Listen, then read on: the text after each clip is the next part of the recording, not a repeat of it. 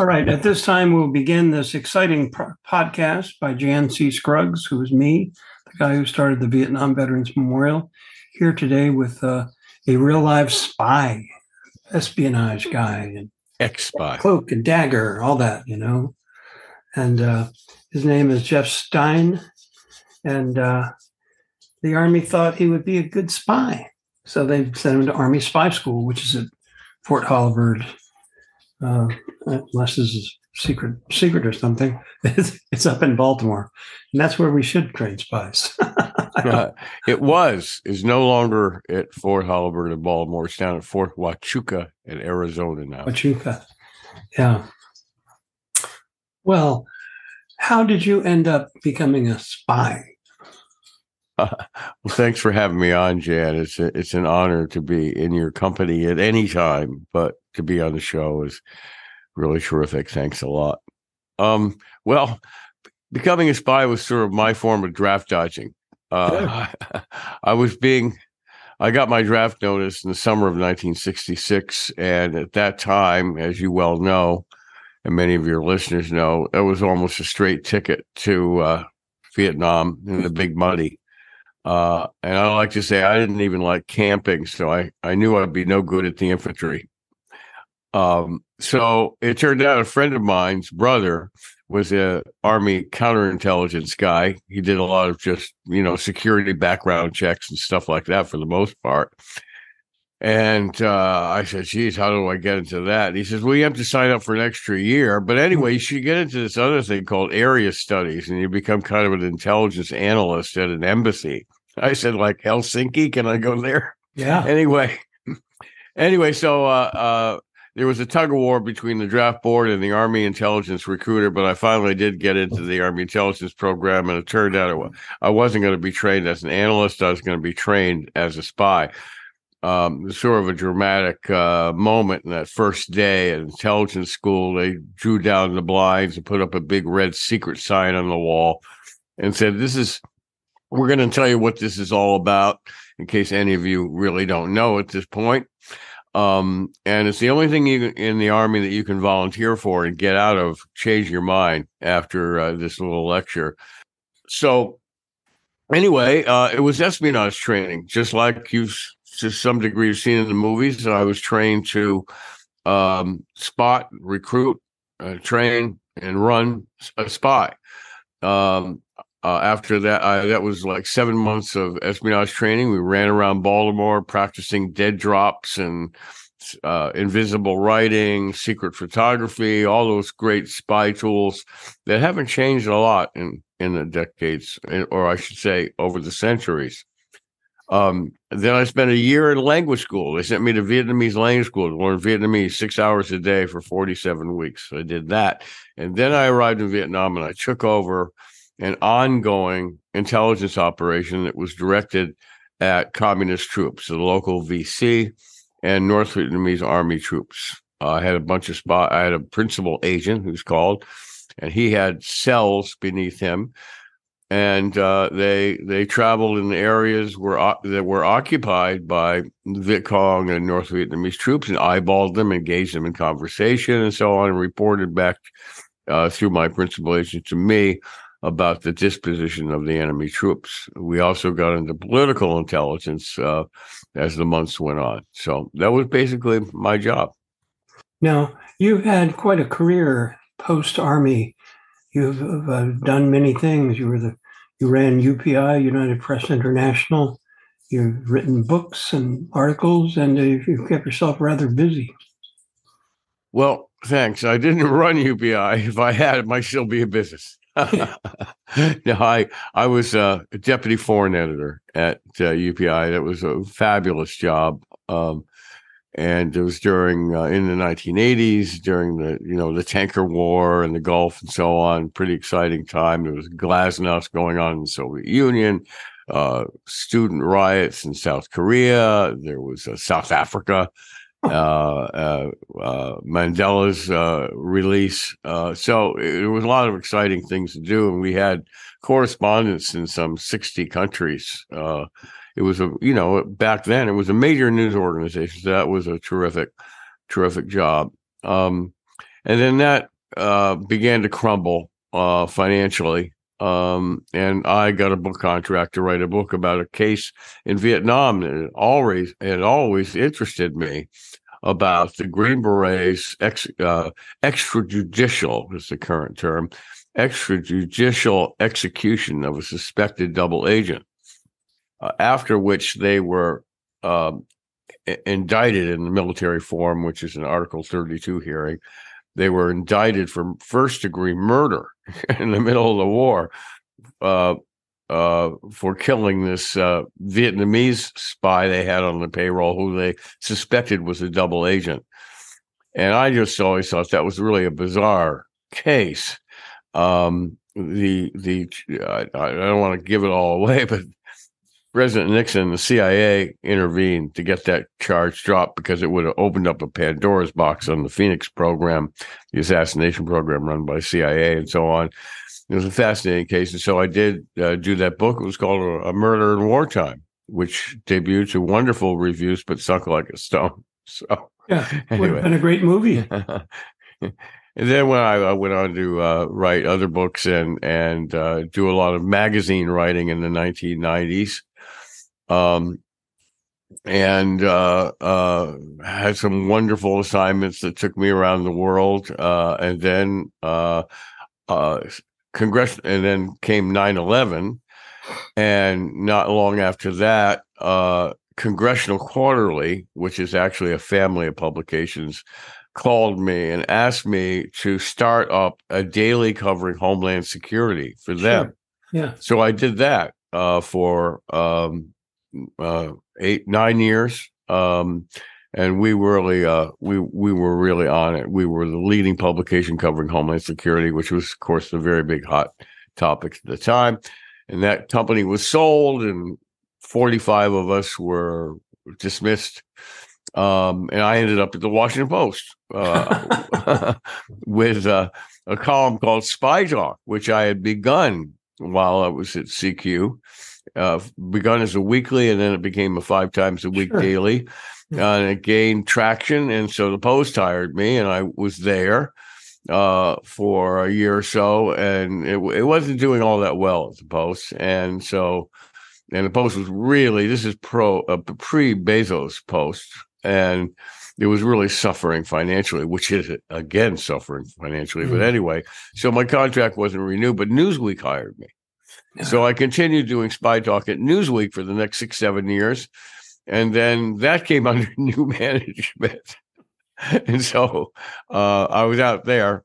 And, but uh, to bring us up to the present time and end this long, dreary story, uh, I, uh, uh, Substack came along, this platform that allowed writers to publish their own materials and go out and ask for, ask, invite people to subscribe.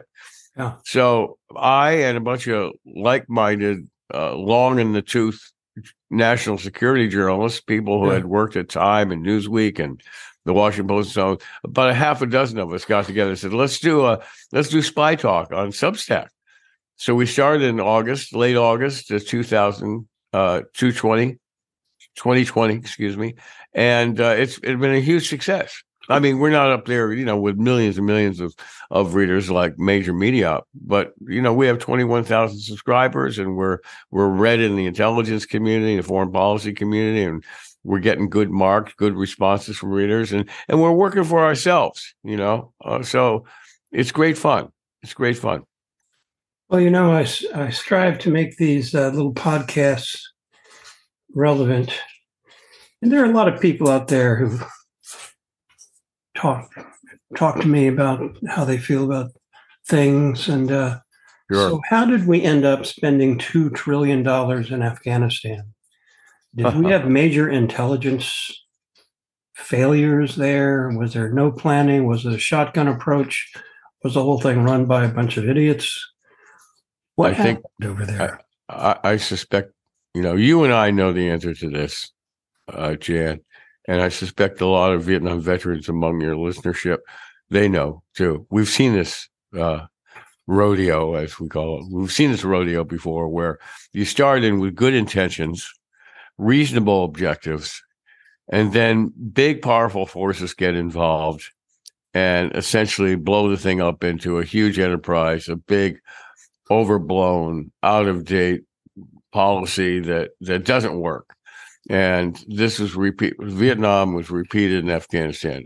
The, as everyone can, most people here uh, can remember, the Green Berets and CIA did a fabulous job in the opening weeks and months of Yes. the campaign in Afghanistan. They routed, they routed the Taliban uh, and forced Al Qaeda out, uh, of Afghanistan. And uh, had we washed our hands of it then and walked away, we would we could have counted that as a major success. Not not saying that Afghanistan wouldn't eventually have fallen back into the hands of the Taliban. Uh, the Taliban absolutely do represent a lot of the rural uh, fundamentalist, uh, deeply religious population and and ethnic groups. Um, but uh, you know, ironically, it was the George W. Bush administration which had campaigned against nation building and had knocked Clinton for nation building. Suddenly, they decided to become nation builders. Of course, a lot of this was pushed by again big defense contractors. Pentagon wants to get involved, send lots of troops. Uh, Air Force wants to get involved, send bombers, and pretty much we have a replica of the Vietnam situation, which again, you know, to be generous, started out as a well-minded uh, uh, thing. Uh, although there's there's a lot of debate about that. Um, but in any event, we uh, you know started out small, CIA, Green Berets, and so on, and we're making a lot of progress. Um, uh, but when it started to go bad, you know, LBJ threw in hundreds of thousands of troops, and it turned into a real tragic, big time disaster. And I think it was largely replicated in Afghanistan, and that's how we ended up spending. To answer your question, that's how we ended up spending two trillion dollars and got nothing out of it. Worse than nothing. Yeah, a lot of a lot of heartache. Continuing, continuing heartache. People ask me what are the lessons of the Vietnam War, and I have a, a curriculum guide that I put together when I was running the Vietnam Memorial Fund downtown, and uh, it's just uh, what what are the lessons of Vietnam? I'll tell you what. Right after Vietnam, we had a little war in Panama and Grenada, and the next thing you know, we were in uh, dire straits. And we ended up in Afghanistan, Iraq, uh, Desert Storm, which for me was a real seminal event because all of a sudden war was interesting. Wow. well, Live not only word. that, you know, after de- big hats on, and Yeah. Uh, there was a joke after Desert Storm that there was a big ribbon around the Pentagon that said, "We do deserts, not jungles." yeah, Uh, let's not forget, by the way, our disaster, the Reagan administration's disastrous toe dipping into Lebanon, uh, which ended up, you know, getting a lot of Marines killed. Uh, yeah, uh, and French forces, and our embassy demolished with the loss of several uh, important people. I mean, everyone's important, but this uh, the CIA guy who was the back channel liaison to the PLO, Bob Ames, got killed, um, and many other CIA officers and, and embassy personnel. So that was a, a tragedy too. But I think the the hundred hours war against to, to kick the Iraqis out of Kuwait um, you know, put the blood in our teeth and think, well, and, and led national security planners and the Bush administration to think, well, we can, uh, you know, we can kick anybody's ass. sure. Uh, no, we can't. At least not that way. We can And make we're pretty good and- show, though. That's for sure. And so we went in and broke all the China in Iraq. And that's, you know, we're still paying the price for that, but the Iraqis are paying even more, of course, with Iran backed militias uh, disrupting the country. It, uh, it's, we got snookered on Iraq. These gullible neocons and the Bush administration, gullible and Yes. greedy. The Eiffel Tower, they're going to do like the troops, American troops walking under the Eiffel Tower. That was the plan. That's how successful we would be. That was, I think, Paul Wolfowitz who came up with that idea, which didn't work, by the way. yeah, that would be welcome with flowers and candy. Um, and a number of Iraqis did welcome us uh, originally, but there were so many immediate, without going through all it, Yeah. mess again. You know, there were so many mistakes from the get go, somewhat parallel to Afghanistan. Um, that we we we made a dicey situation far worse and almost ensured our defeat there. I mean, we're still there, but you know, just sort of hanging around. Yeah. We're more observers than anything else in, in Iraq now. Well, do you have any uh, wise words for our vast listening audience? Uh, Something uplifting after all that jury talk. Um, uh boy. Well, I'm a hawk on Ukraine. Um, uh, maybe because I'm a Cold War baby. Um, I think that uh, the lesson of Munich was drilled into my head, and I don't think I think that Ukraine is a place for us to make a stand. Uh, when I- say we, I mean to back the Ukrainians who are fighting for their lives to oust invasion by Russia yeah. I mean, and, and, and it's very clear that that Putin has designs beyond Ukraine, and and if he doesn't right now, he certainly would upon the uh, domination of Ukraine if he ends up doing that. And and the idea that Republicans for for just pathetic political reasons would deny Ukraine backing right now is is is worrisome and upsetting and uh, and could be calamitous.